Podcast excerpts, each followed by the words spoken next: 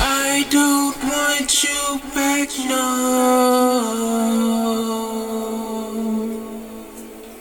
You put me through that, girl.